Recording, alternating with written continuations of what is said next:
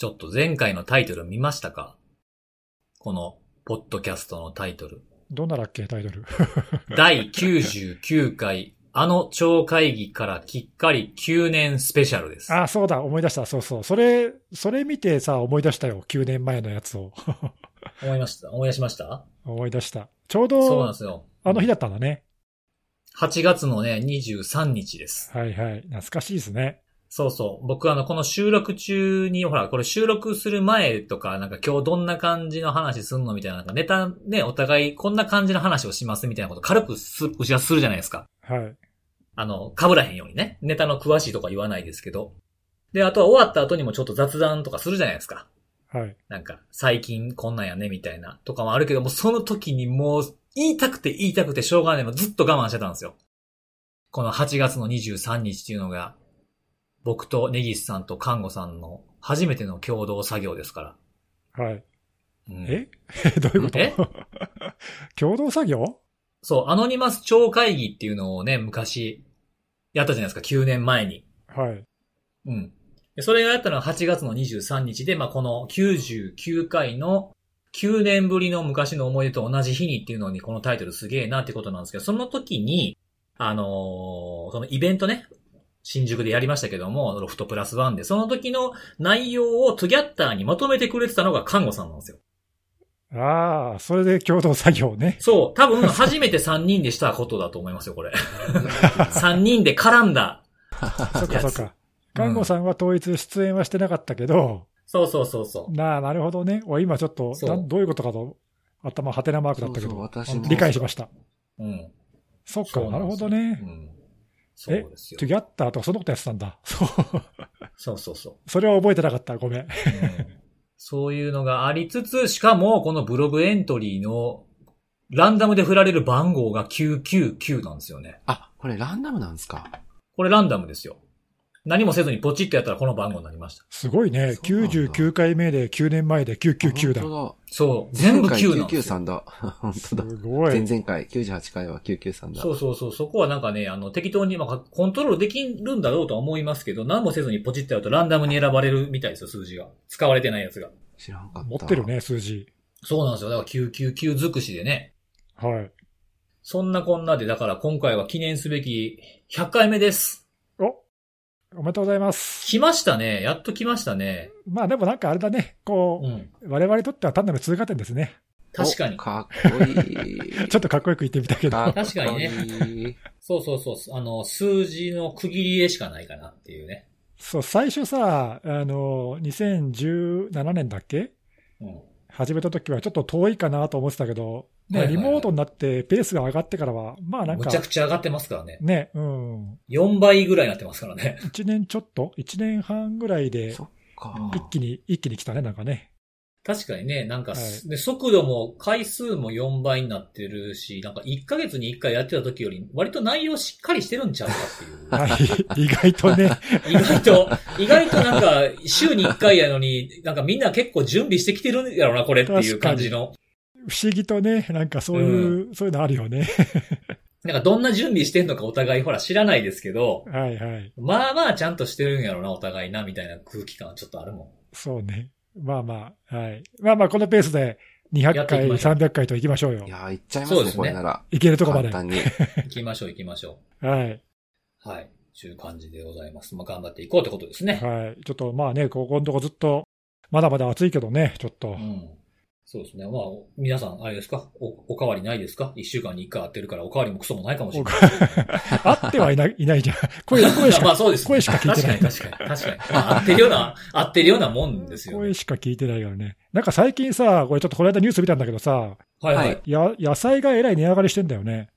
あえそうなんですか？か？知らないなんか、キュウリの値段がすごい爆上がりしてるとかっつって。なんで上がってるんですかね？特定の？キュウリ爆、う今年不作なのかな？でもキュウリ、まあ、爆上げしてるんだったら買わずに作ればいいんじゃないですか？あ、そうそう、看護さんちょっと作ってんでしょ今年も多分。ちょっと、あそうだ。ここっちそういうに回時期でしょ？しこっちに回してよ。闇 そんなね、闇キュウリ回せるほどの、えだって去年の失敗をね、こう踏まえて今年はもうめちゃくちゃできできてんでしょ？あものーですね。うすごいです、多分。年はちょっと違う方向から攻めたんで、ちょっと違う結果に。マジ違う方向？あれ、キュウリのリベンジはどうしたのよ。すごい、一回も成功もしてないのに、今度違う方向に攻める始めいや、たんですちょっと方向性を間違えたかなと思って、少し変えた変えてみたんですよ。あーあー、そうなんだ。はいほうほうえどっち方向に？あのー、映えの方に変えたっていう感じですかね。映えの方？はい。映えと。はい。おうああ、え？ほうほうほう。映える野菜に変えたってこと？あのー、もっと楽しくなるような、楽しくなる。え、具体的に何、何育てて何、んの？何に？あのー、いや、育ててん、あれもこれ始まってるんでしたっけ？始まってますよ。特に。始まってます、始まってます。失礼しました。今年は、あのー、キュウリ、まあ、昨年は、あの、いろいろと話題というか、よ、読んだわけですけど、興味あるは人は、あの、去年のポッドキャスト聞いてくだ、ぜひ聞いてください。そうです。い。ね、キュウリのアイコンが入ってあったりとか、ちょっと聞いていただくとね、わかると思うんですけど、今年は、あのー、前回のちょっとまあ反省というか、まあいろいろまあ初心者だったってこともあって、うんあの後、実はすぐに、あのー別のイチゴにチャレンジしたんですよ。お、おすぐに？はいすぐなんですよしかもいちごって冬、冬だよね。そうそうそう、なんとなくその寒いイメージもあったし、ちょっとイチゴのね、なんかもう写真いっぱいできてる感じのね、あの写真も載ってたりして、もうその時点でなんか失敗オーラちょっと若干漂ってたんですけど、あの、それで選んで、イチゴを育てた、育て始めたわけですよ。で、ついにですね、あのーイチゴがなるかなと思ったら、全然ならんくて、なんでだろうと思って、もういろいろやったんですけど、全然なんかその、花咲かなくて、まずイチゴの。ああ、実、実の前に花が咲かない。そうそうそう、花が咲かなくて、なんでだろうなと思ってて、で、まあ、し、試行錯誤いろいろしたんですけど、うん。ようやくあったかくなってきたらですよ。動きがあったわけですよ。うん。どうなったと思います？えー、どうなったと思う？ちょっと私も想像してなかったんですけどあの、遅れて花が咲いたとか？あ、ちょっと惜しいですね。あの、ランナーっていうなんかあの、鶴みたいなやつが、いちごってどんどん伸び、伸び、伸びるやつで、ランナー祭りになって、ランナーだらけ。ランナーだらはい。ランナーがどんどんどんどん増えていって、け。うん。で、あのープランターをいくつか置いてたんですけど、置いてあるプランター全部にランナーが伸びきってて、もうあちこちでそのイチゴの、なんか、あの、花が咲いてないイチゴの葉っぱだけのやつが、すごいじゃん。すげえ育ってるじゃん。そう、もう増殖しててい育ってるの、は育ってる。あの、そう、私の目的はイチゴが欲しかったんですけど、あの、イチゴっていうものは出来上がらずに、そのイチゴの苗、苗からランナーがひたすら伸びていって、おうえ、かこさんさ、そのランナーは映えるの？残念ながら、あの、なんだろう、えっと、例えたらなんて言うんだろうな、あの、失敗した、あの、なんだろう、サーバーの、ケーブリング？みたいな感じの、はい。あんな感じになってましたね。雑な、はい。雑なケーブリング。いや、もうほんとね、悲しかったですよ。えー映えるかなと思っていろいろね、綺麗な赤いイチゴできるかなってずっと楽しみにしてたんですけど、まあそういう結果に終わったと。じゃあ結局、その、何、実がならなかった失敗の原因は結局わからずってこと？わからなかったですね。もしかしたらなんか栄養不足とかがあったのかもしれないんですけど、えーちょっとさまあけ、どね、ちゃんと肥料とかも与えてたし、はい。それで、また今度さ、はい。違う方向に行ったらいつまでもリベンジできないやん。確かに、確かに。ちょっとまあ、イチゴは難易度高かったのかなと。なんか、調べたらそんなにね、みんな難しくないって、あそうなんだ。はい。えーちょっとやったことないから想像つかないけど。うんまさかね、あの、あんなことになると思ってなくて、もうぐっちゃぐちゃでしたよ、本当だから最後の方は。で、もう本当花も咲かずに、もうすごい暑く、もう本当に夏場はもうめちゃくちゃ暑くなっちゃったんで、もうどんどん枯れていって、もう悲惨でしたよ。悲しいね。今日ちょっと、あの、本当に今日、そのまさにそのい、いちごさんを、あの、お片付けさせていただいたわけなんですけど、そうなんだあはい。え悲しい、ー悲しいですね。キュウリ楽しみにしたのに、キュウリはせんなく、イチゴも、イチゴもなく。はい。二連敗、二連敗。いやいや、負けてないですよ。負けてないですよ後。が がない感じ。えーいやまだこれからま挽回しますから。はい。うんはい。じゃあちょっと楽しみにしてますよ。ちょっとまた次回にはいご期待いただければ。じゃあ、あのーサムネのための、あの、ランナーだらけの写真だ、後からください。なんかそれ去年もやった気がする、それ。いかに映えて、いかに映えてないかみたいな写真をお待ちしてますんで。あるかな？あるかな？はい。はい。はい。ちょっともう、最後の方はかなりテンション低めでしたけど、これ、どうなんのみたいな感じでしたからね。はいだよ、だよね、それはね。ほんと鼻のつぼみができたと思ったらどんどん伸びていくみたいな感じのね、絶望感はたまったもんじゃなかったですけど、はい。わかりました。まあ次回のね、次回のピオ看護先生の作品をお楽しみにということで。そうですね。それはも終わるやつですね。はい。はい。はい。ちゅうことで、えっと、お便りが来ております。はい。はい。えっ、とですね。なんかみんなすごいなって思ったお便りだったんですけれども、一つ目。あの、前回ほら、あの安い賃料の家の話したじゃないですか。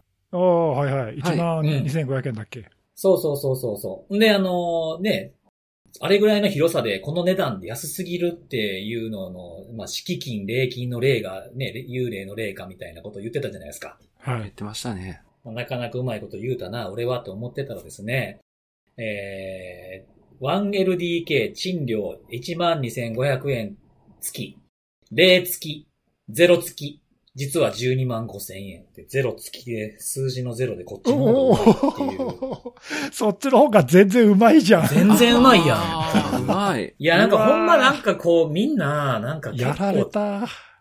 結構こういううまいこと言うツイートちょいちょいみんな入れてくるじゃないですか。え、ちょっとそれすごくないそれ？どっから思いつくんだ、はいすごいな。いやー、これすごいですよね。例付きで、なんか幽霊かなと思ったら、実は数字の例がついてて一桁間違いってすごくない？この、ツッコミというか。完全にやられたね、それは。完全に上書きされましたねすごいな持ってかれた？持ってかれた？はいい、やー、ええすごい。完璧超人かよと思いました。いやー、すごいな。すごい。リスナーすごいね、この、このリスナすー。ごいですね。レベルがちょっと高くて。いや、ー。ちょっと。脱帽ですわ。いや、はいほんとすごかったですね。はいまあこれは絶対紹介しようと思って見た瞬間はい思ってま。した。参りました。はい。で、あとですね、前回ちょっとあの、取り上げたお便りに関しての僕たちのレスポンスに対してのツッコミというか、あの、補足をいただいてまして、はい。はい。あの、Windows の、えっ、と、改ざん防止機能、タンパープロテクション機能ですね、を取り上げていただいて、それねはいはいそうそう、ありがとうございますということで、多分僕たち、あの、おなんか収録、オンエアの中では、あの、規定で有効かどうかみたいな話をしたと思うんですけども、有効になってないんじゃないかっていうふうな、なって何かなぐらいの感じの話をしたと思うんですが、まあこれは規定で有効ですという、はい。はいあの、大変失礼しました。大変失礼いたしましたと。それね、はい。あの、ちょっと反省終わった後反省しました、それ。はい。あの、ねいや、僕、てっきりね、もう、そその手のやつって、どうせ規定でデデフォルトでは無効なんでしょうみたいな、こう、軽い気持ちでちょ,、はいはいちょっと適当なこと言ったら、うん。ついさんも適当にそうですね、みたいな。そうそうそう。僕も多分そうだと思い、勝手にね、そうなんかね適。当なコメントに適当な返しでね、本当に、本当にすいません、本当に。うんあの、無効にした場合は黄色で警告されますということなので、まあ、どちらかというと僕たちが警告された感じの感という本当ですねそうですね。いや、本当良くないな。い警。告2回で退場ですよ。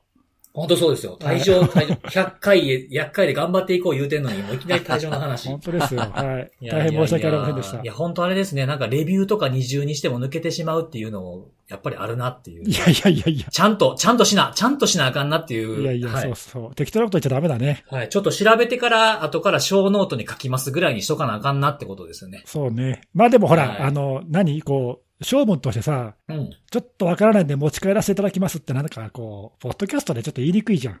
確かに。ね。いや、まあまあね。いや、多分そうじゃないかなぐらいな感じで。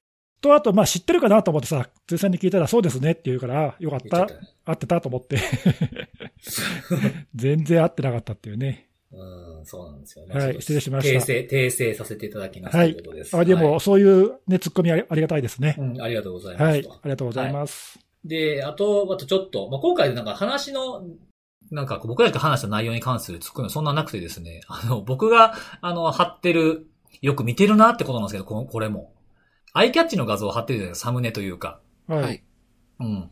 これあの、画像の物件収納スペースやバストイレ以外はほぼ家の中からアクセスできないっていう。変な、変な間取りになってる。あ間取りがね。ああ、前回の。そうそう。あはいはいのはい、あの絵はどこから持ってきたんでしょ？これあの、間取りでフリーの画像を探し、もちろん探してきているやつなんですけれども、うん。これ調べるときにね、僕でそう、そういうのを意図して探してたんですよ。あ、わざと？そうそうそう。あのあれ？この部屋入られへんくない？とかね。なるほど、なるほど。うん。あの、窓がどうたらこうたらとかね。そんなとこまで全然見なかったよ。そうそうそうそう。わざ、わざとそういう間取りを探したらすぐにドンピシャのがフリーの画像で見つかって。えで、またそれをリスナーが指摘してくると。ーねそうそうそうそう。いや、そうなんですよ。すごいな。そう。一回なんかなぜ廊下を壁で塞いだんだろうみたいなところの突っ込みまでいただいてるんですけど、あの、僕がたまたまね、この、あの、変な、どうせすんねやったら変な間取りのやつ探そうと思ったのは、まあ僕があの、見てた、あの、YouTube のやつと、あとそれと、それに連動して発売された変な家っていう小説というか本があって、おいこの間取りは何なんやろうどういうことに使われてた家なんやろうなんでこの部屋は子供部屋やのに窓がないんやろうみたいなちょっと怖いやつがあって、えーそうそう、それを、それが頭にあったんで、どうせやったら変な間取りにしようって思ってやったんですけど、やっぱ皆さんちゃんと見てますね。二人ぐらい突っ込んでました、これに。えーさすがだ すごいな。みんな、すごいな。そうそうそううん。これからわからないことあったらリスナーに聞こそそうですね。はい。辻さん何言ってるか分かんないときは、それリスナーじゃないじゃないですかね。僕らがリスナーになってう。る。そうだね。はい。ありがとうございます、お便り。はい、ありがとうございます。よく見ていただいて、よく聞いていただいて、本当嬉しいです。ありがたいですね。はい。はい。ということで、そろそろ本編というか、まあ、セキュリティの話をしていこうかななんて今日も思い始めたわけなんですけれども、はい。はい。じゃあ今日はそうですね。うーん、ネギスさんお願いしていいですかね？はい。じゃあ私トップバッター行きたいと思いますが、はい。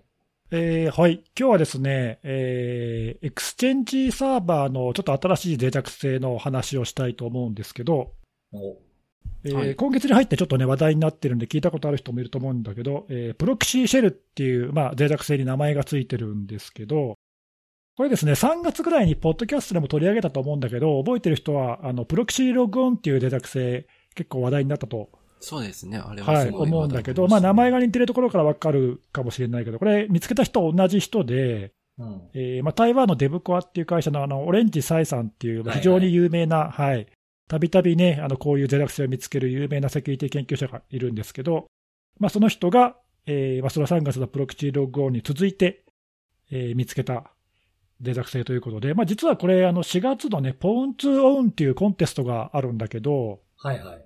そこであの攻撃に成功して披露されて、で賞金20万ドルっていう最高額を。獲得してるという脆弱性なんですが、うん。えー、と最初にちょっと大事なことを言っておくと、えーこれ、エクスチェンジサーバーの、まあ、オンプレのね、エクスチェンジサーバーの脆弱性なんだけど、マイクロソフトからは5月にもアップデートが出ているので、5月以降、ちゃんとセキュリティのアップデートをしていれば安全ですと。うんうんはい、で、あのエクスチェンジサーバー運用してるけど、3月ぐらいのプロキシログオンのね、えーパッチをやってたけど、それ以降当ててないとかっていう人は、ちょっともう今すぐ当ててください。うんうんあそれくらいちょっとこれ危険なやつです。で、えーっと、まあちょっと脆弱性の中身ちょっと軽く説明すると、はいはいおこれまあみ、実はプロキシシェルって名前はついてるんだけど、えーっとね、中身は3つの脆弱性の組み合わせになってて、うん。えーっと、最初はその認証なしで、まあ認証をバイパスするっていう脆弱性が最初あって、で、その後、お権限昇格するっていう脆弱性が続いて、で、最終的に、えー認証後にコマンドを実行できるっていう脆弱性があって、まあ、この3つをこう順番に組み合わせると、お外部から認証なしでコマンド実行までいけちゃうよという、すごい合わせ技一本って感じですね。すごいよね、ううん。んなかなかこういったところね、すごい、最近はやっぱりこう一発でズドンっていうのがなかなかないよね。確かに。何かと何かを、ううん。ん、組み合わせて攻撃っていうのが、まあ、それだけ攻撃が難しくなってるっていうことだと思うんだけど、うん。でね、えっ、と、まあ、これあの、プロキシシェルってプロキシログオンと、あの、若干紛らわしいんだけど、名前が似てるのはちょっと一応理由があって、これはまあ、その見つけた人が同じっていうのもあるし、これ実は前回のプロキシログオンとちょっと似ているところがあって、うん。えー、とそのエクスチェンジサーバーのあの、まあ、コンポーネントでクライアントアクセスサービスっていう、まあ、コンポーネントがフロントにあるんだけど、その中にあるプロキシの機能っていうのがあって、まあ、ここを狙った攻撃なんだよね、両方とも。ほうほまあ、なので、まあ、プロキシホニャララっていうのがあって、まあ、実はもう一個あとプロキシオラクルっていう脆弱性があって、まあ、あのこのオレンジさんは3つ見つけて報告してるという、まあ、そのうちのあの、まあ、1つが今回のプロキシシェルってやつですね。はい。なので、あの、まあ、名前紛らわしいけど、まあ、危険度は前回のプロキシロゴと同じぐらい。同じぐらいなんだが、あの、唯一ね、ちょっと今回、まあ、ちょっとほっとしたというのは、う。うん。あの前回の3月のこのポッドキャストをぜひ思い出してほしい。まあ、思い出せない人はもう一回聞き直してほしいんですけども、うんうん。えーっと、前回は3月に緊急でその定例外でパッチが出たんだけど、その時にはもうすでに公益が0デーでインザワイルドになってて、うん。で、しかもそのオレンジさんが12月に報告したにもかかわらず、その3月にパッチが出るまでの間に、もう1月ぐらいから攻撃がもう実は観測されてて、なんかひょっとしたらね、そのマイクロソフトに報告したやつがどっか途中で漏れたんじゃないかとか、うんコーディネーションうまくいってなかったんじゃないかそうそうそう。話されてましたよね。とかね、そう、あとその事前にセキュリティのベンダーとかにパートナープログラムで公開されるんだけど、密かにね、うんうんうん。あの、まあ、パッチだけじゃなくて、その、シグネチャーを作ったりとかいろいろあるんで、そういうために、あの、パートナープログラムっていうのがあるんだけど、そこからどっか漏れたんじゃないかとかね、まあ、なんかいろいろ言われてたんだけど、おまあ、そういう経緯があって、ちょっと前回は非常に攻撃が、あの、やばい、やばかったんだよね。パッチが出る前からもかなり攻撃されてたと。うんうんだけど、今回は一応その辺は、あの、よ、よくって、えーまあ5月にもパッチが出てるっていうのもあるし、今月、あの、話題になってるのは、なぜかというと、おまあ、今月の8月の5日に、えーブラックハットで、アメリカのね、ブラックハットのカンファレンスで、えーオレンジさんが、まあ、このデタク性の詳しい報告をしているんだけど、まあ、そこまで、あの、中身が全然表に出てこなかったと。うんうんいうことで、まあ、ちゃんとパッチを当ててるあの猶予期間があったかなとうんいうので、いうのでまあ、今回は前回よりはちょっとマシかなと。うんでただし、まあ、そのブラックハットの発表の後に、先週くらいかな、あのブログで、えーオレンジさんが結構詳しく、その脆弱性のもういいよねってことで、詳しい報告を書いていて、で、えーまあ、それ以降というか、その前後ぐらいから、えーまあ、攻撃コードが出たりとか、あと、先週、やっぱ、これも先週かな、メタスプロイトにもなんかもう取り込まれてるみたいだし、はいはい。うんはい。で、えーまあ、その前後あたりから実際に攻撃とかが観測され始めて、えーちょっとまあいよいよやばい状況に入ってきているので、うんえーもうちょっと待ったなしというか、今、今からだとちょっと手遅れかもしれないっていう感じですね。はい。まあ、そんな感じです。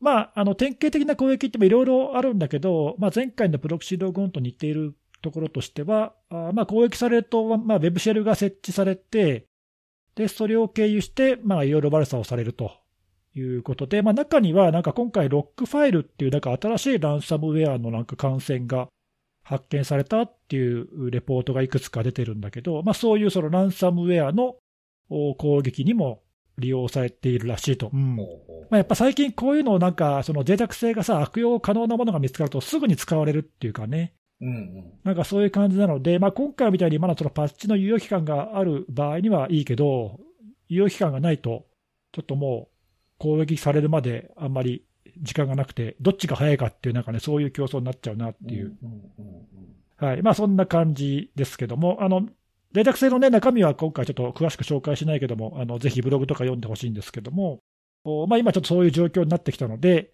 えーもういよいよ、お攻撃が今、ひどく観測されているので、もしまだパッチ当ててない人は、もう本当今すぐ当ててくださいっていう、はい。まあ、そんな感じですということですね。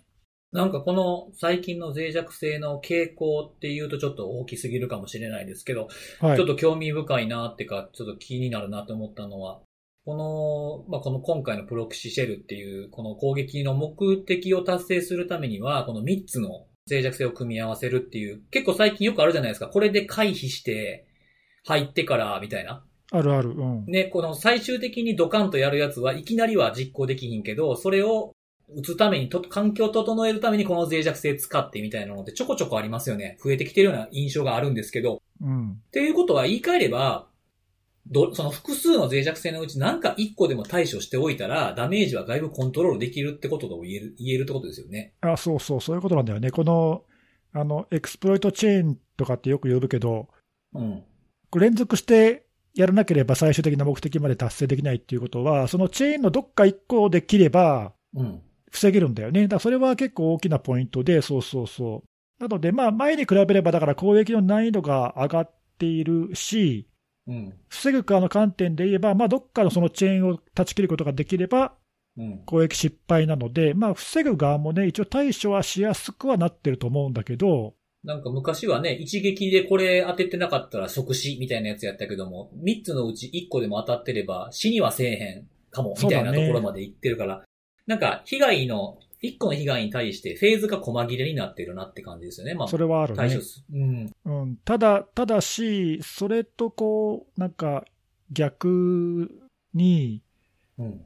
そのなんだろうな、脆弱性が出てからとか、あるいは出る前から攻撃されるとか、ゼロデーで攻撃されるとか、うん。出てからの攻撃までが早いとか、はいはい。そういうところはなんか以前よりもだいぶこう、防御側が不利になってる感じはする。攻撃のスピード感っていうのはまあ増す一方かなって感じですうん以前に比べべるとかなり増してるよね、そこはね。うん。なんか特定のこのなんか年に数個しか出えへん、本当に少ないゼロデーがあったとかっていう感じじゃなくて、そこが数も増えてるイメージありますね。あそうそう、ゼロデーについては、うんまあいろいろ、あの、ななんだろう、カウントの仕方っていうかね、そもそもゼロデーとして観測できてなければカウントできないっていうのもあるんだけど、うんうんあるけど、お分かっている範囲だけで見ても、やっぱり数が増えていることはどうも間違いなくて、そうですね。うん、ちょっとまあそういう状況はちょっと悪いよね、そういう意味では。そうですね。で、この、今回のこの3つの脆弱性って、その、あれじゃないですか、回避するやつと、権限昇格するやつと、で、最後のコード実行するための脆弱性って3つあるじゃないですか。はいはい。で、これちょっと細かく見てないから、その、各 CV 番号見てっていうのは見てないですけど、これあの、インパクトで言うと、あの CVSS のインパクトで見ると、まあ、リモートコード実行が一番大きそうじゃないですか。うんうん。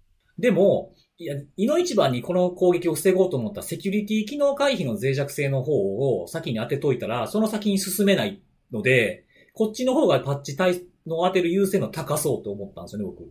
そうだね、うんうん。うん。その辺結構難しいですよね。CVSS のスコアだけで見たら、順番とか優先順位のこのプロキシェロにおいては入れ替わるかもしれないなっていうのがあるんで、しっかりと見ないといけないっていうふうにも思いましたね。まあ全部当てれればそれに越したことないんですけど。まあ、まあそういう人いないと思うけど、その脆弱性を単体で、こういう場合はね、単体で見てはあんまり良くなくて、うん。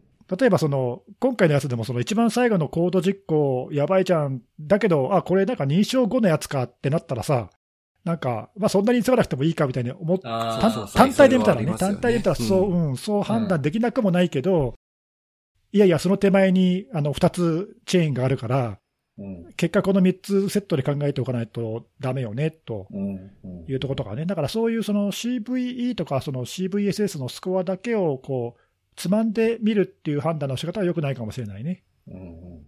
確かに確かに。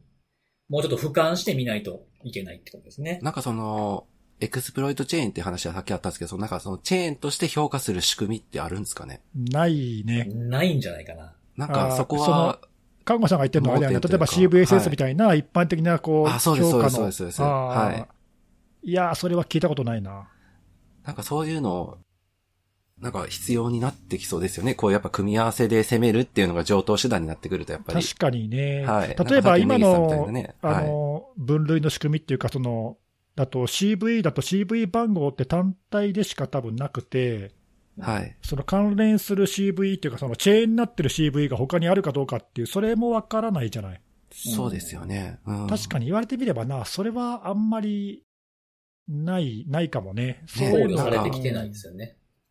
評価っていうのをちゃんとやっていくっていう意味では、なんかそこを数字じゃなくても、うん。同じ、なんていうか会話ができるような仕組みっていうのがないと、うんやばいでしょって言ってる人もいれば全然やばくないよって言ってるものもあったりして、混乱しそうな感じに噛み合わないですねなさそう。ですしね。確かにね。まあ、そういう意味では、例えば今回みたいなやつは、そのプロキシシェルっていう、まあ一応名前を、まあその発見者がつけていて、この3つで1つだよっていうふうに、まあ一応言ってるから、はい。まあ分かりやすくはなっているけどねう。ん、うん、うん、うん。確かにな。なるほど。そういうのを評価する仕組みか。今回みたいにこう3つまとめて見つけてさ、報告されればまあ分かりやすいけど、例えば、前にもポッドキャストで、あはいあの、報告し、報告っていうか取り上げたけど、ブラウザーの脆弱性とかだと、全然関係ないやつが組み合わされたとかっていうのがそうですよね。あうんったりするのは割と普通なので、はい。そういうのもね、ちょっと確かにな、それをこう一つのこうチェーンとして捉えるっていうのは、結構中身がちゃんと分かっている専門家でも難しいかもしれないね。そう、今そこをやっぱり、なるほど脆。弱性をちゃんと追っかけてる人じゃないと、なるほど、なこうるほど。いう使われ方をしてこういうふうにやばいんだっていうのをなんかしっかり語れない状態になってるのは結構まずいかなとそうだね。その辺は、あの、脆弱性、その攻撃の難易度もそうだけど、脆弱性自体もちょっと難しくなってて、はいそのパッチを、まあ、何でもとりあえず最新にしとけばいいと言えばいいけど、そういうのを理解しようと思うと、そのね、その影響度をちゃんと判断しようと思ったら、ちょっと難しくなってるかもしれないね、前よりもハードルが高いかもね。なるほど。はい。はいまあ、でも、そういう視点でね、こう、組み合わせて使われるものってのは、やっぱり組み合わせて捉えないと、正しく判断できないもんね。なんか条件に認証後のとかなんかついてた場合は、あえて、なんじゃ、その認証を突破する手段が他にないかっていうのをちょっと気にしてみるとかっていうのはまあ、そうですね。一緒に、はい。今できることとしてはなんかそういうことを気にしておくとかいうのはありかもしれないですね。そうだね。そのあたりになってくると、あれだね、その、いわゆるその攻撃者の目線で見るっていうかさ、うん。これ単体では使えないから何かと組み合わせたらうまく攻撃できないかなっていうのは多分攻撃側の考え方なんだよね、はいそれってね。そうか。あーまあそういうのが求められてるってことかもしれませんね。ですね。なかなか辛いな、こういうのが。いっぱい湧いてくると。はい。まあそんなあの状況ということで、はい、今回ちょっと取り上げてみました。まあ、あとは名前がややこしい。まあそれはわかるけどね。あのなんか CV をね、この複数の CV をまとめて攻撃の、こういう攻撃っていう風に名前つけるのはすごく賛成だし分かりやすいんですけど、何でしたっけ？ ProxyShell？ProxyLogon？Zerologon？もうさ、なんかこうなってくるとさ、なんか橋野恵美さんと星野明さんと柏原郁恵さんと榊原義恵さんみたいな感じになってくるじゃないですかよ。く わかんない。その例えがわかりにくいんだけど。似てるけど別人みたいな、なんか、顔見たらわかるけど名前見たらわからんみたいな感じのねうん。確かに確かに。うんまあそれはねかそういう、そういう、なんか、新しいね、CV をくるむえ仕組みみたいなものを考えて、こういう名前もちょっと考えてほしいなっていう気はしますよね。あの、APT 数字とかもやめてほしいなと思うしさ。うんうんうん。名前大事やなって思いましたね。確かに。うん。はい。ありがとうございます。はい。はい。ということで、えー次はじゃあ、看護さん、お願いします。はい。私はですね、あの、8月18日に、あの、映像っていうおうおうおディスプレイとかを製造販売してる会社映像といえば、なんかね、はい昔からこう、素晴らしいディスプレイのメーカーっていう、なんかそういうイメージが。いやーもう僕がめちゃくちゃ、なんか、し新卒時代に憧れたモニターでした、これは。あなんかそういう感じだよね。うんはいうん。知り合いが使ってて、羨ましかった。でですね、そちらの会社が8月18日に、あの、海外の現地の社員の方のメールアカウントが不正利用されてしまいましたっていう形で、あの、お詫びのリリースを出されてるんですね。はい。で、まあ、あの、この手のインシデント、ちょっと言い方あれですけども、まあ、割かしよく見かける類の、はい、あの、セキュリティ事故ではあるんですけど、まあ、大学とかでもね、よくあったりするんですが、ああ、そうですね。はい。今回、これなんで私ご紹介したかったかというと、不正利用、まあ、いわゆるそのアカウントが乗っ取られてしまう、第三者に乗っ取られてしまったっていうわけなんですが、その後に、あの、不正利用って言っているぐらいなので、あの、フィッシングだったかな？フィッシングのメールが、と、アカウントに登録されていた中から、ランダムにストックした620件に対して、メールを飛ばしたと。お第三者が勝手に。はい。まあ、ここまでも、まあ、割と、ね、あの、よくあるんですけど、よくあるという言い方あれですけども、まあ、あの、割かし目に見かけるシーンではあるんですが、私驚いたのは、その不正利用が行われてから、アカウントが停止される、まあ当然停止はするんですけど、その停止される時間、非常にびっくりしまして。約45分後って書かれていて、早っ。ね、そう、私ももう、これ見た瞬間、早っと思って、え？と思って、あの、ええ本当にって思っちゃうぐらいの速さだったので、ちょっとびっくりして、これなんでこんな早く対応できたのかなっていうところの、ちょっと顛末は映像が出されている、えー、報告とそのお詫びのリリースの中には書かれてはいなくてですね。うん。セキュリティネクストが映像に対してこの件取材をされておられて、うん。で、まあ、そこの45分で停止できたというところの、あの、一つの要因になったのが、結構その社内で、まあ、いわゆるメール訓練ってわ、わりかしあるじゃないですか。はいはい。よくやってるじゃないですか。うんで、それをやっていて、まあ、開いたかどうかっていう話ではなくて、エスカレーションすると。情報システム部門に対してしっかり報告を上げるという体制を構築していたことが、まあ、停止に至った、まあ、早く停止に至ったっていうことは、あの、その営業の方自身は直接は言ってないんですけども、まあ、その45分での停止を実現した。もっと言うとですね、あの、フィッシングメール自体は、アクセス、不正アクセスをされてから15分後だったので、実質的には30分ですね。30分でアカウント止められたというところは、そのメール訓練をしてエスカレーションするっていうことをちゃんとやっていたからということが背景にあるらしく、実際そのフィッシングメールが、あの、社内外の人に飛び交って、情報システム部門に対してもすぐエスカレーションが、こんなメールが来てるって形で上がってきたと。いうことなので、まあ、かなり早い時間で停止、アカウント停止を実現できて、まあすぐその後の対応もですね、あの、迅速に行えたので、結果的にそれ以上の被害はなかったと。いうことで、まあこれはなんか、見習いたいというか、あの、やっぱりエスカレーション体制っていうのをしっかり構築しておくと、まあこういった早い対応っていうのも取れるんだな、というのを改めて気づかされた事例だなと。いや、なんか、ちゃんとした訓練を、目的を持った訓練という呼べるものをしっかりして、それがちゃんと活かされた例としてもっと注目されるべき内容でしょうね、ねこれは。そうそうそうそうそう。本当に。なんかあんまりこの件はね、あのー、大きくはクローズアップはされてなかったので。いや、僕もこの4、なんか45分っていうのは全然気にし、チェックしてなかったですね。45分はすごいなで、実質30分なんでしょ？そうそうそうそう。あの、メールがね、飛んで、まあそれで気づ、実際気づいて報告が上がってから対応するまでがだいたい30分なので、はい。いや、これ、あれなんですね。海海外の、あれなんですね。現地、海外現地社員が被害に遭ったっていうやつなんですね。だからまあ、はい、英語と、英語のフィッシング自体は多分英語系のやつなんでしょうね、多分ね。そうですね。はい。そうそう。これ最初ニュース見たときは、あの、あ、日本でもこういう事例が出始めてきたのかと思って見てたんですけどね。あの、ワンドライブフォービジネスを装ったやつでしたね。これ確かね。そうそうそう。あの結構なんか国内のフィッシングってアマゾンとか楽天とかそういう B2C が多いじゃないですか。ああ、そうですね。そうですね、うん、クラウド系を装ったやつってあんまりこう、なんか海外のレポートと日本のレポート見比べるとすごい差があって、マイクロソフトを装った系とかって国内そんなに出てこないじゃないですか、報告には。はい。なんで、あ、こういうのも増えたのかなと思ったら、まあ、海外だったっていうね、いうのでちょっと覚え、覚えてた感じではあったんですけど。うん、でもすごいですね。これさ、はい。最初、最初のその、不正アクセスされた現地社員のアカウントは、どうやって乗っ取られたの？あ、残念ながらちょっとそこは、あ、そこはわかんない取材された時点では、判明してないそうです。あなんだ、はい、じゃあもしかしたらそこもフィッシングとかかもしれないし、はい。なんか別の理由かもしれないけどってことなんだね。そうですね。あなるほど、なるほど。じゃあそこはちょっと書いてないんだ。はい。二要素認証は使ってなかったそうです。残念ながら、その、不正アクセスを受けたアカウントは。だとすると、じゃあもしかしたら普通にフィッシングでパスワードを入れちゃってとかっていう。そうですね。ああ、なるほど、なるほど。はい。まあ、その辺は、ちょっと、あれだね、今今後のその見直しのポイントかもしれないね、うん、ひょっとしたらね。はい。えー、まあでもその、乗っ取られた後の対応が素晴らしいね。そうですね。あとでもこれ、現地社員のメールでも止めるのすぐできたんだね。ちょっとわかんないけど。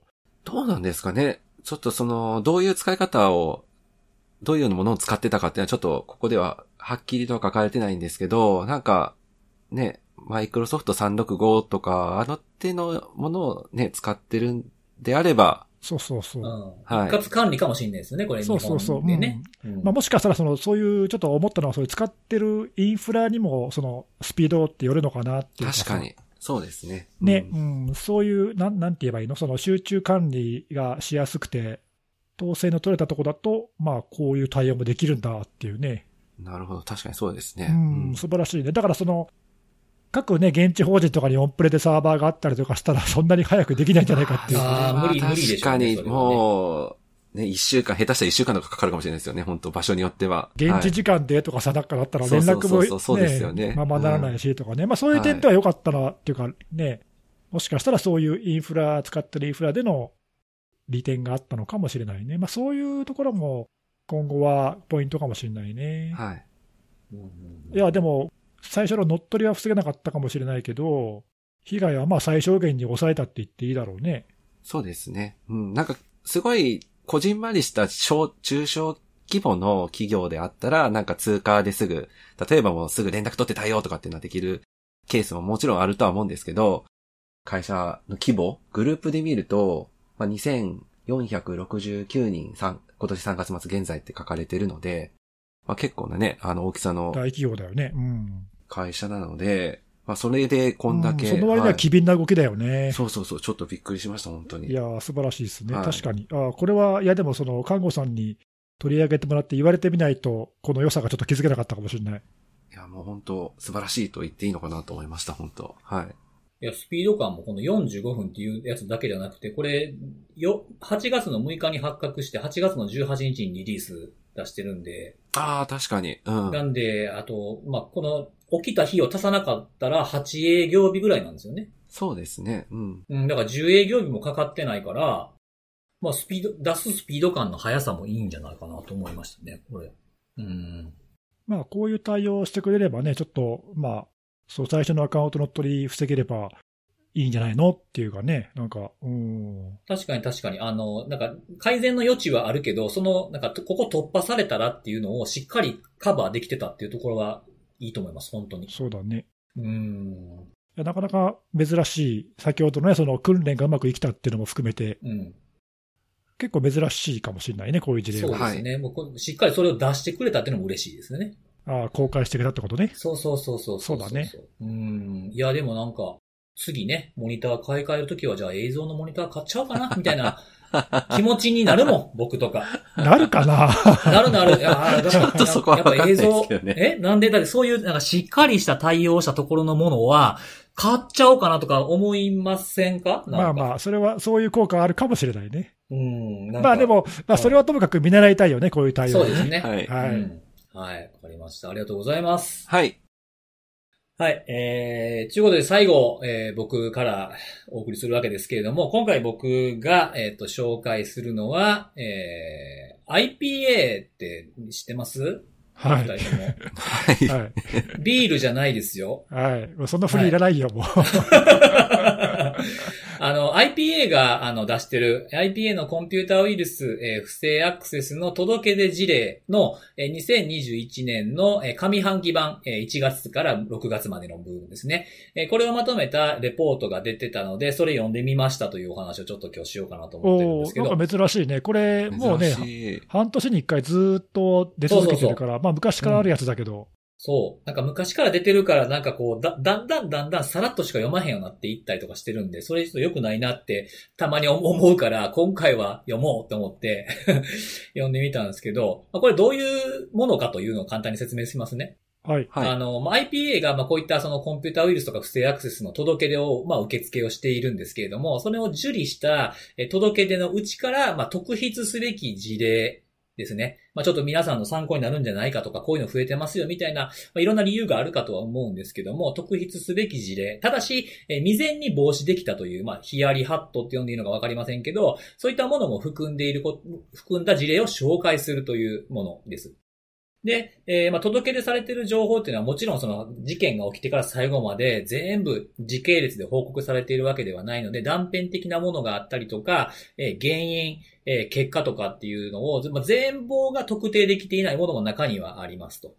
なので、その把握できている情報の範囲内で、えー説明をしてくれている。で、中には一部こうだったのかもしれないなっていうふうな、いわゆる推測推定の類のものも、えー含むような場合がある事例紹介集みたいな、えーものだと思っていただければいいと思います。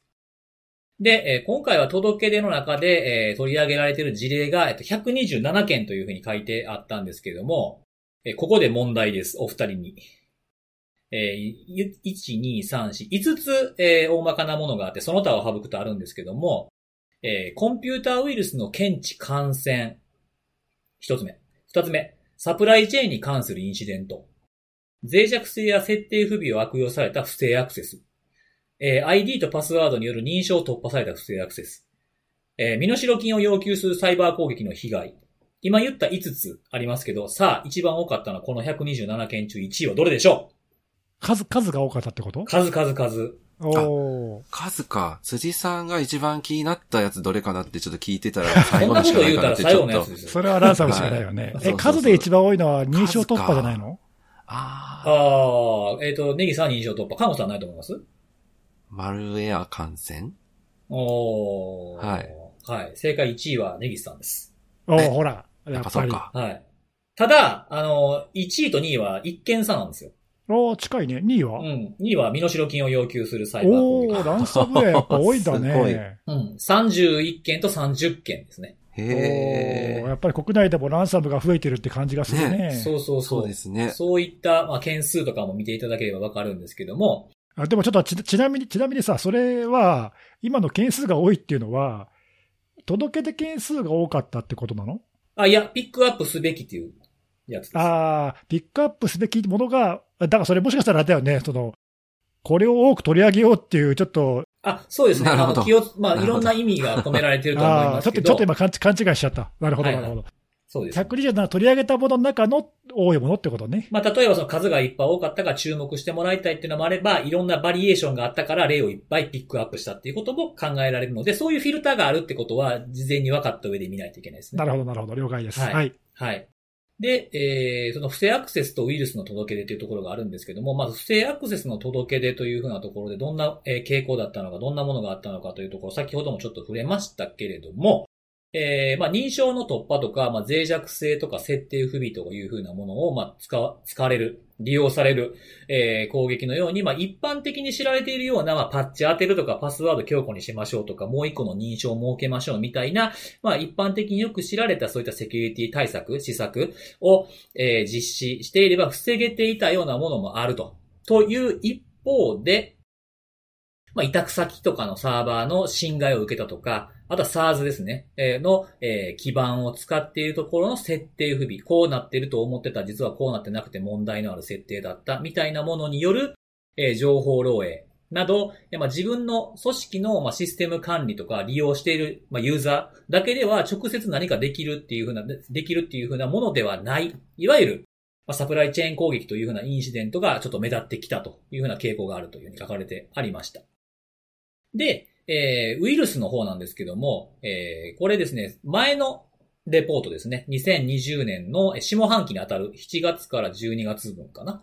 のやつが、えー49件だったのが、今期はまあ14件ということがあるんですけども、これはあの Emotet が、えーこのポッドキャストでも何度も取り上げてる、 Emotet のテイクダウンが、これ1月の27日かなにあったと思うんですけども、それが影響してて、まあかなり減ってきてはいるものの、 Emotet と似た手口で感染活動を行う。まあ、例えば、えー返信を装ったものであるとかですね。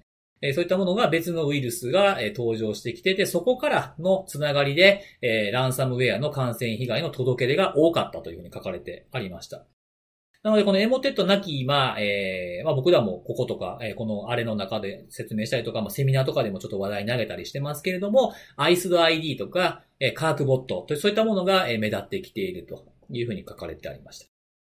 まあそういったものの対策としてこういうふうなのもいいんじゃないのっていうことの紹介でさらっと書いてあったんですが、まあこういった添付ファイルで、まあだいたいあと ZIP ファイルとかにパスワードつけて中開けたら、オフィス系のファイルですね。ワードと Excel で、まあまあマクロで感染してどんどん広がっていく、攻撃されていくっていうふうなものに対して、えー書いてあったのが、安全であろうと判断できるまでは、編集を有効にする、コンテンツの有効化のボタンはクリックしないことが重要って書いてあったんですけど、まあちょっと厳しいかな。安全であろうと判断できるかな。難しいよなってところもあるんですけど、まあ気をつけるってことは常々しないといけないんですけど、まあ、できればこういったね、あの、マクロとかをオフにできる運用があるんであればみたいなものも探ってみるってことも合わせてしていただけた方がいいんじゃないかなとかっていうふうにも、えー見ててちょっと思いました。今のが、えー不正アクセスの届け出とウイルスの届け出にあったのの、まあ、ざっくりまとめみたいな感じなんですが、個別に、結構これあの事例、さっきも言った通り127個、えー紹介されているので、まあ、読むだけでもページ数も結構あって読み応えのあるやつなんですけども、その中でいくつか事例が127ある中で気になったものをちょっとピックアップして皆さんにえー紹介させていただきたいんですが、えさっきも触れた通り、返信装いパターンっていうのところで、まあ、メールアカウントが乗っ取られて、それを使われて、まあ、いわゆる踏み台ってやつですね。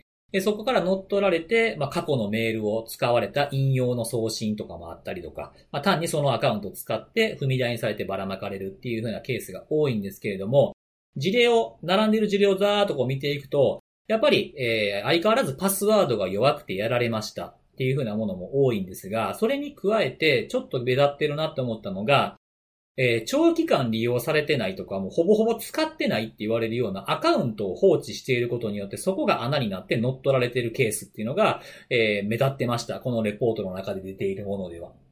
まあ、これも本当に基本的な、えー、いらないポートは閉じるとか、使ってないサービスは落とす、えー、やめた人のアカウントは消すみたいなものっていうのが、鉄則として挙げられるもんですけども、まあまあこれもなかなか守られていないので、こういった棚卸しもソフトウェアだけじゃなくて、アカウントの見直しっていうのも、えしっかりとして、えアタックできるポイントを狭めるという当たり前のことがやっぱまだまだできてない、かつ必要なんだってことを、え見て、このレポートを見て、え感じました。普段さ、使用してないアカウントが乗っ取られるってどういうケースなんだろうね。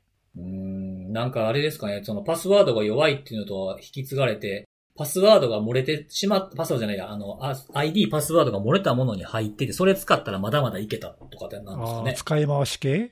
そうそうそう。なんかリセットすることもないじゃないですか。やめてしまったりとか、使ってないアカウントやから。なるほどね。ほら、あの、普段アクティブなアカウントだったらさ、フィッシングとかに引っかかるっていうのがね、なんかありがね、ありがちだけど、うん、アクティブじゃないやつが乗っ取られるってことは、やっぱりそっか、ID パスワードがもう、もともと弱くてとか、とかずっと、ずっと漏れたものが使われ続けて、パスワードの変更もされてないとか？ああ、え、もし、そういうのが多かったらさ、うん、なんかパスワードの有効期限つけて定期的変更するとかって、それなりに効果ありそうじゃない？定期変更じゃなくてもいいんじゃないですか。なんかその、使え、使え、使わなかったらロックするだけでもいいんじゃないですか、ね、いや、もちろんもちろんそうなんだけど、その現実棚卸しができてないっていう現状を考えると、その保険的な対策としてね、ある程度有効期間をつけて、うんうん、パスワードがその期間過ぎたら無効になっちゃうっていうのは、まあ、こういうケースでは一定の効果はありそうだなって今思ったの。はいはい、そうですね。あの、まあ、そのために全員にね、労力を割かせるかっていう問題もあるけど。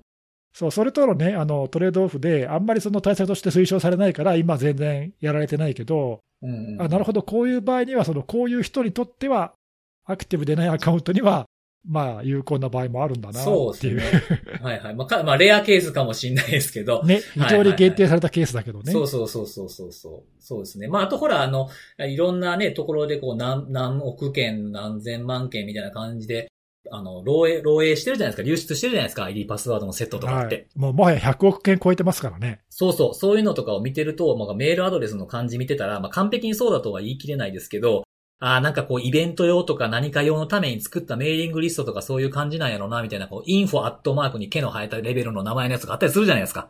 ああ、いかにもアクティブでなさそうなやつってことね。そうそうそう。これ多分作って放置されてる感、ま、なんか満載の感じするなっていうようなやつとかもあるんで、そういったものも含まれてやられてるのかもしれないですね。ああ、そっかそっか。攻撃する側は、あえてそういうなんか、アクティブでなさそうなやつを狙ってる可能性もあると。そうそうそうそうおおなるほどね。うん、まあ、そういう事例が、こう、目立って見えるってことは、そういうこともあるかもしれないよね。そうですね。へえ。これちょっとね、気になったというか、まあ、当たり前のことなんですけど、まあ、まだまだこうかというふうに思ったポイントでしたね。はい。うん。で、あとは、まあ、これはちょっと外せないということで、ランサムについて書かれてあったところなんですけども、これは、あの、目立ってたのは、その僕がずっと力を、力を入れてというか、まあ、興興味を持って見ているものではなく、多かったのは、やっぱり NAS とか、あの、クラウドストレージが攻撃の対象になったものっていうのが多くありました。ああ、最近もなんか NAS でさ、なんだっけ？はい。いくつか、こう、注意喚起が出てたよね。そうですね。で、あの、まあ、ナス、ナスの被害ってここで書かれてあるのは、ナスそのものの、まあ、脆弱性を使ってという、例えば Q ロッカーみたいな、うんうん、ああいったものだけではなくて、まあ、感染してその延長でナスも暗号化されたみたいな。あまあ、ドライブとしてマウントされてると、ローカルのフォルダと同じ扱いじゃないですか。はいはい。OS から見るとね。はい、そういったものがあって、挙げられてたそのランサムウェアの名前で言うと、マーズランサムとか、あと、マコップっていうやつ。これ両方メールでばらまかばらまかれるパパターンのやつですね。で、あとはさっき言った Q ロッカーとか、あとこれね、なんて読むかわかんないですけどね、エコ、エコラックスなのかな？エチョラックスなのかな？ちょっと読みか、ライクスか？読み方がちょっとわかんないんですけど、同じくこれあの、QNAP とか、えっ、ー、と、シノロジーのあの脆弱性、うんうん、認証の脆弱性と、あと SQL インジェクションの脆弱性を狙って感染を広げてくるってやつあったじゃないですか。はいはい。ナスを狙った。うん。そのやつはこの二つっていうので、両方、えー、メールのパターンとそうじゃない先ほど脆弱性を使って広げてくるっていうようなパターンが紹介されていました。なるほどね。ナスってね、世界中で広く使えてるから、こう、狙いやすいってのもあるよね、やっぱね。そうそうそうそう。で、インターネットにね、露出してるのもまあまあありますからね。そうだね。うん。まあ、うんインターネット側からアクセスできると便利だって言って、そういう使い方してる人も結構いるからで、ね。認証あるから大丈夫やろうみたいな感じでやっちゃってるのかもしれないですよね。うん。そこに脆弱性があるとね、ひとたまりもないよね。そうそうそう。で、まあこれさっき言った2位のあた、まあ件数で、ピックアップされた件数で2位の30件のうちの、えーほとんどがこの、えーこういったパターンのランサムで、残りの3件が、えー、ナスではなくて、クラウドストレージが被害に遭ったってやつですね。おーうん。例えば何かしら認証が突破されて、ファイルが消されて脅迫文が置かれていたというような事例とか。まあ、たまに、あのね、前、前々からっていうか、うん。結構その手のタイプで、MongoDB とかさ、はいはいはい。データベース消すやつとかありましたよね。そうそうそう、丸ごと消して、そこに、あの、リードミーのファイルだけっていうか、脅迫文だけ置いてうん。っていうケケースは、まあ、何年か前からたびたび聞くやつだよね。こういったものもあ、まあ、いわゆるランサムウェアというよりも、まあ、ランサムですよね。単なるね。そうだね。脅迫。はいうん。うんで、あとは、まあ、あと約5万件のファイルが、えー暗号化されて、まあ、身代金を要求する脅迫文が配置されてたやつで、これは、あの、そこの組織が使っている、えークラウド上に置いてある別のサーバーが侵害を受けて、それを踏み台にされて、この5万件のファイルのところに来たんじゃないかっていうふうに推測されるっていうふうに書かれてありました。ああ、そういうケースもあるんだ。直接ストレージに行くんじゃなくてってことだ。はい。多分このサーバー、この5万件のファイルを置いてあったところ自体は脆弱性とかなかったのかもしれないけど、横にいた、まあインスタンスなのか何なのかわかんないですけど、こいつとのやり取りができるやつで、こっちが甘くて踏まれてきたっていうケースっぽいですね。文章から読み取ると。という風なものとかが紹介されていましたね。結構あれだよね、その、やっぱり我々的な視点ではさ、はい。どうしてもその、二重脅迫系とか、あ、はいはいはい。リークサイトで、こうね、辻さんもずっと調べて追っかけてるけどさ、うん。リークサイトに名前が出るところとか、まあまあ、その目立つやつにちょっと目が行きがちだけど、うんうん。はい。まあ実際のとこういうこの届け出の件数っていうのは、まあもちろんそれあの一般の消費者とかのもあるし、あの企業とかからもあるし、まあいろんなのが入ってると思うんだけど、はい。やっぱこう届け出の数として多いのはこういうタイプなんだよね、多分ね。そうですね。うん。まあ、か、数も多いんでしょうね。そうそうそう、広くばらまかれたりとか、こういうこう、たくさん使われてるナスっていう共通のものが狙われたりとかさ、うんうんうん。まあそういうのがやっぱりどうしてもね、こう数としては多くなるよね。うん。そうまあですね。そういうのもちょっと、あのね、なんか見逃しちゃいけないっていうか、はい。大きい事例ばっかりこううん見てもダメだなって感じだよね。うんうんうんそうですね。で、あの、あとはね、その、その他のランサムのところで、こういったものもありましたってところで、これはちょっと、あの、引き続き言っていきたいことなので、紹介したいんですけれども、はいあの、やっぱり、あの、VPN の脆弱性とか、VPN の脆弱性そのものだったり、VPN の認証を突破されるようなもの。例えば、ランサムの名前で言うと、クリングとか、うんはいはいはいはい。シシーリングって書くやつですね。それとかだと、あの、40の脆弱性使った事例とかっていうのが報告されてますけども、そういったものもまだまだやっぱり見てると多くて、あと RDP からの攻撃これ認証突破ですよね。あの、ブルートフォースされたのか何されたのか、まあその、もしくはイニシャルアクセスブローカーみたいなところが手に入れたのかわからないですけども、こういったインターネットに外接している口っていう風なもので、まあ一時期すごくニュースになりましたけど、最近はまあ話題にならなくなってきてるんですが、まあまだまだこういった事例もあるってことは、えー忘れないでおきたいなというものとして、経路として一つありました。はい。はい。で、あとはね、あの、脆弱性とか設定不備を悪用された不正アクセスに関する届け出というところで、一個、一個の事例ちょっと興味が湧いたので、あ、そうかって思ったんで、これもちょっと紹介したいんですけども、まあこれあの、ファイルを、えーウェブサイトにですね、ウェブサイトのそのコンテンツが改ざんされて、アクセスしてきた人を違うページに、違うサイトに遷移させるっていう風な改ざんが行われたパターンだったんですけど、これが、あの、和風を導入しているにもかかわらず、正規の通信と判断されて、あの、検知防御することができなかったんですって。ほうほう。うん。なので、これ対策として、これあの、事例って大体こんなことが起きました。対策としてこういうことをしようと、えー考えてますみたいなことをセットで抱えていることがこのドキュメント多いんですけど、えー再発防止策っていうのは原因と思われる、まあ、アプリの箇所を修正しつつ、えー、和風だけに頼らずに脆弱性検査を実施することにしたって書いてましたね。なるほどね。うん。まあだからね、穴があるものを何かで防ぐっていうのっていうのは、たまあいわゆる対症療法に近いものなので、根本原因を見つけ出して潰すっていう取り組みを追加しましたってところなんで、確かにそうだなって思いましたね。大事なポイントだなと思いました。まあ和風入ってればね、頼り切っちゃダメっていうね。だよね。うんうんうん。まあ気持ちはわかるけどっていうところです。まあ、最近のね、和風は本当シグネチャーベースだけじゃなくてさ、はい。いろんな攻撃に対応できるし、まうんうん。あ、あの、新しい攻撃へのこう追従も早いしね。うん、非常にこうそういう意味では導入効果が高いものではあるけど、うん。まあ、頼り切っちゃうとこういうことも起こると。そうですね。まあ何かしらのタイミングで、まあこの、まあウェブアプリなんで、なんか新たな脆弱性がポコって出てくることっていうのはあまり考えにくいかもしれないですけど、なんかそういうサイクルのどっかのポイントに、ね、さ例えばそのサイトを回収するとかっていう、新しくしたらこうするとかっていう、診断を一回受けるみたいなものとかって、PCI DSS の基準とかでもありますけど、そういったものを参考にやってみるのもいいんじゃないかと思いました。はい。はい。で、最後、最後一個だけ紹介します。あの、サプライチェーンに関するインシデントの届け出のとこです。サプライチェーンっていろんなパターンがあるじゃないですか。ソフトウェア、ハードウェアっていうのもありますし、いろんなところ、踏み台にしてやってくるだとか、アップデートを使って入り込んでくるだとかっていうのはありますけど、ここで、えー紹介されてたもののもうほとんどは SARS 基盤仕様の設定不備だらけでした。そういったものがすごく多かったので、まあ、あの、ピンとくる方はピンとくると思いますけど、この時期の間に話題になったものっていうのは、まあ、いくつかありましたよね。 Salesforce じゃないの？ああ、いう、おーおーおー あ、そんな、そんなさっくり、さっくり言う。どんどん言ってこいよ、そういうのはさ。あそうですね。言っていくスタイルですよね。まあ、だおそらくそうだと思います。え、これほとんど Salesforce でしょ、これ。だと思います。そんななんですね、たくさん。使われてるもんね。うん。だからサプライチェーンのこの関するインシデント届けの項目を眺めていくともう本当設定不備、設定不備ばっかりだったんで。ああ、そうなんだ。うんそうそう、僕、どちらかというと僕はその、まあ、事例のケースとしては、あの、例えばね、MSP 経由で来たとかね。まあ、いろいろあるじゃないですか。まあ、僕らこの中で紹介してきたものもあったりするかと思いますけど、はいはいはいまあ、別にね、あの、SARS の設定不備だけがサプライチェーンじゃないからさ。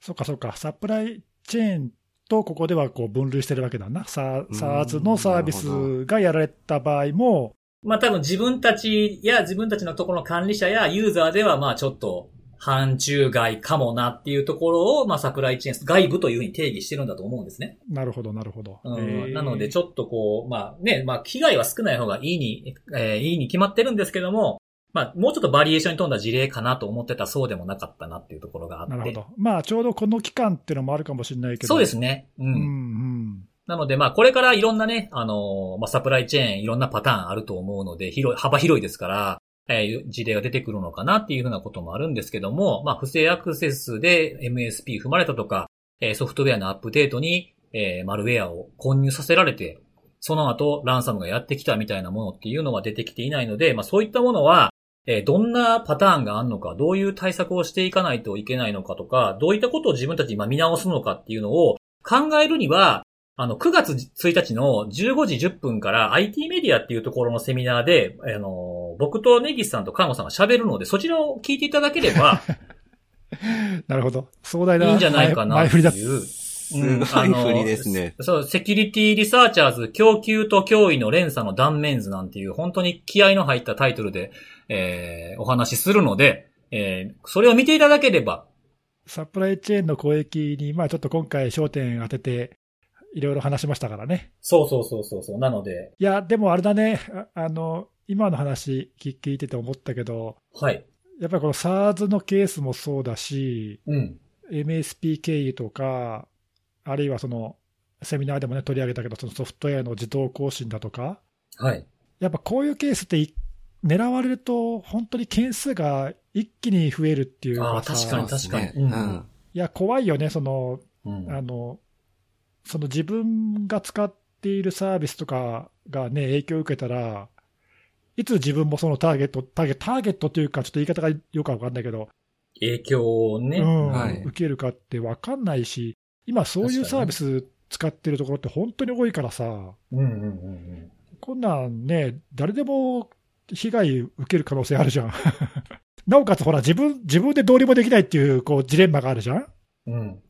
それが起きてるかどうかすら察知できない可能性が高いですからね。そうそう、サプライチェーンの厄介なところは、その、2段階で来るからさ、その最初の攻撃は自分たちではどうにもならないっていう部分だよね。うんはい。いやー、なるほどね。いや、こういう、そそうか、こういう事例でも結構出てくるんだ。そうそうそうそいやー、これはぜひちょっとセミナー聞いて勉強しなきゃダメだう。いね。や、本当そうですよ。本当に。ええあの、それの、それの感想もハッシュタグで教えていただければ嬉しいなと。は ぜひお願いしい。ます。9月1日でございます。はい。まあまあね、僕らもね、そのセミナーだけでこうなんか解決したと思ってないし、うん。ちょっとずっとこれはね、継続していろいろ考えていかなきゃいけない大きな課題ですよね。はい。そうですね。はい。という感じで。ちゃんとオチがつきましたということで、はい。僕からは以上でございます。はい。はい。はいということで、最後えー、おすすめのあれなんですけども、はいえー今日はあの、看護さんがなんかおすすめのおあれがあるとのことで。珍しい。はい。はいもういつもね、辻さんにばっかりおすすめさせてしまっては申し訳ない。いやいやいや 確かにすいません。お気遣いありがとうございます。いえいえいえいえ。はい。何ですか、今日は？はい。今日はですね、まあ、あの、私といえば、うん。YouTube っていうぐらい YouTube、そうか？はい。見てるんですそうよ。か？はい。まあまあ、でもよくよく見てるっていうあ確かに確かによくはいはいね、あの、いろんなところで YouTube 見てるっていう、別になんかアピールをしてるわけじゃないんですけど、あの、見ておりまして、うん。で、あの、今、まあ、あの、まあ、残念ながらコロナ禍でいろいろ、その、外に、外にっていうかその混んでるところになんか行って遊んだりっていうのがなかなか難しい状況になっていて、うん。さすがに、なんだろう、その宣言が出てるところとかで積極的には推奨されてないんですけど、うんそのなんか一方でなんか今、キャンプをして、あの、すごい、なんだろう、ひっそりと、誰もいないところでキャンプして楽しむみたいな、なんかそのキャンプブームみたいなのも一部、最大っていうんですかね、へーなんか今、はい、盛り上がってたりはしてまして、YouTube でも結構その、キャンプ行ってきましたっていう、なんていうの、Vlog っていうのかななんかそういう動画っていうのも割と上がってるんですよ。うん。えで、私、その、ああんまり自分自身は積極的にキャンプ行かない、なんて言うんだろう。えっ、と、なんだ、インドア、インドアキャンパー？キャンプしてないからキャンパーどっとかちなんですか？インドアキャンパーってただの家にいる人でしょー、よくわかんない。すみません。家のそんなこと言ってま まあ家でキャンプ行ったような雰囲気を、その人たちのなんていうか動画を見て、ああ、ーはいははいいはいは味わってるんですけい。いどいで、すね。はい。その中でもひときわ尖ってるうん。人がいるんですよ。おうほうほどれぐらい前かな ?1 年以上前から私、あ見てて、で、もう今、登録さ、登録者数が、あの、ついに100万人を超えたんで、おまあ、これ聞いておられる方も、はい。すごいなそれはもう、はい、ご存知の方多いんじゃないかなとは思うんですけど、う。はい。キャブヘイライドオンっていう、はい、あの、名前の、チャンネル名の、あの、YouTuber の、まあ、そのキャンプ動画っていうか、キャンプと、あとあれかな、元ブログって言って、そのバイク動画の2本、に、2本のテーマで、あ動画を上げてらっしゃる方がおられてですね。えー全然知らない。初めて聞いた。あ、そうです。か。あ、よかったよかった。あのーなんていうか、この人自身が上げてる動画数って、すごい少なくて、うん。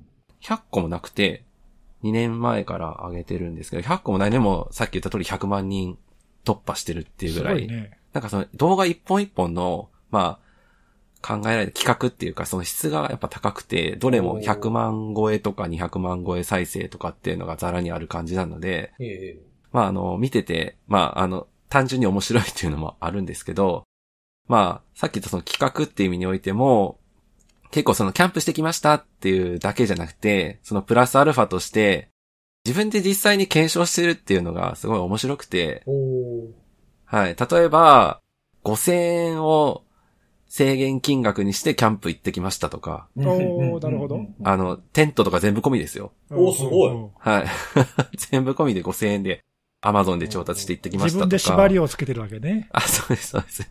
あと、あの、100均だけで冬、真冬キャンプできるかやってみたとか。あ危なそう、危なそう。はい。いや、もうね、ちょっと一歩間違えたらね、ちょっとやばいんで、なんか一応安全には配慮してやってますとか言ってる、うん言ってはおられるんですけど、だから最近なんか、一番最新で上げてるやつなんかは、アマゾンで、まあアマゾンといえばね、あのすごい、なんかフェイクレビューっていうのですごい有名だったりもしてますけども、はいはいはいはい。まあ果敢にそれにチャレンジをされて、星1がついている、キャンプ道具だけでキャンプを行ったら、キャンプができるか試してみた。いよいよやばそうじゃないですか、やっぱりなんか。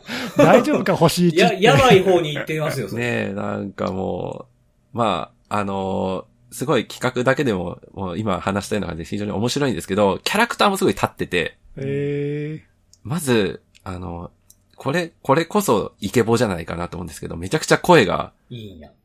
な、なん、ちょっと私うまく表現できないんですけど、一回聞いたらもう覚えるぐらいの感じのはい声で、で、すごい会長に喋られるんですよ。で、英語もたまに、英語っていうかなんだろうな。なんかたまにあの英単語混じって喋るみたいな感じの。なんかルー大柴とはちょっと違うんですけど、発音がうまいとかではなくて、その、発音、発音うまいですよ。発音うまいですよ。発音もいいんですねうまくて、はいはい多分あの、英語も多分日常会話レベルでは喋れるみたいなことなんか前言ってたんで、あーはいはいははいい。英語もそれなりに、少なくともルー大柴さん以上ではありそうです。比較対象が良くないな、それ。確かに確かに。はい。もう、なので、なんかキャラ立ってて、で、基本ずっとヘルメット被ってるんですよ。え？うんおずっとヘルメット被ってるんですよ。もう動画中もずっとヘルメット被ってて、なんかあのーなんか水浴びしてるシーンとかも、まあ川とか出てくるんですけども、そのシーンでもずっと、ずっとヘルメット被って水浴びしてるんですよ。ーへへだからもうキャラ立ってて、で、性格もなんていうか、すごい明るい感じの性格なんで、見てて、なんていうか、あんまり不快にならないっていうか。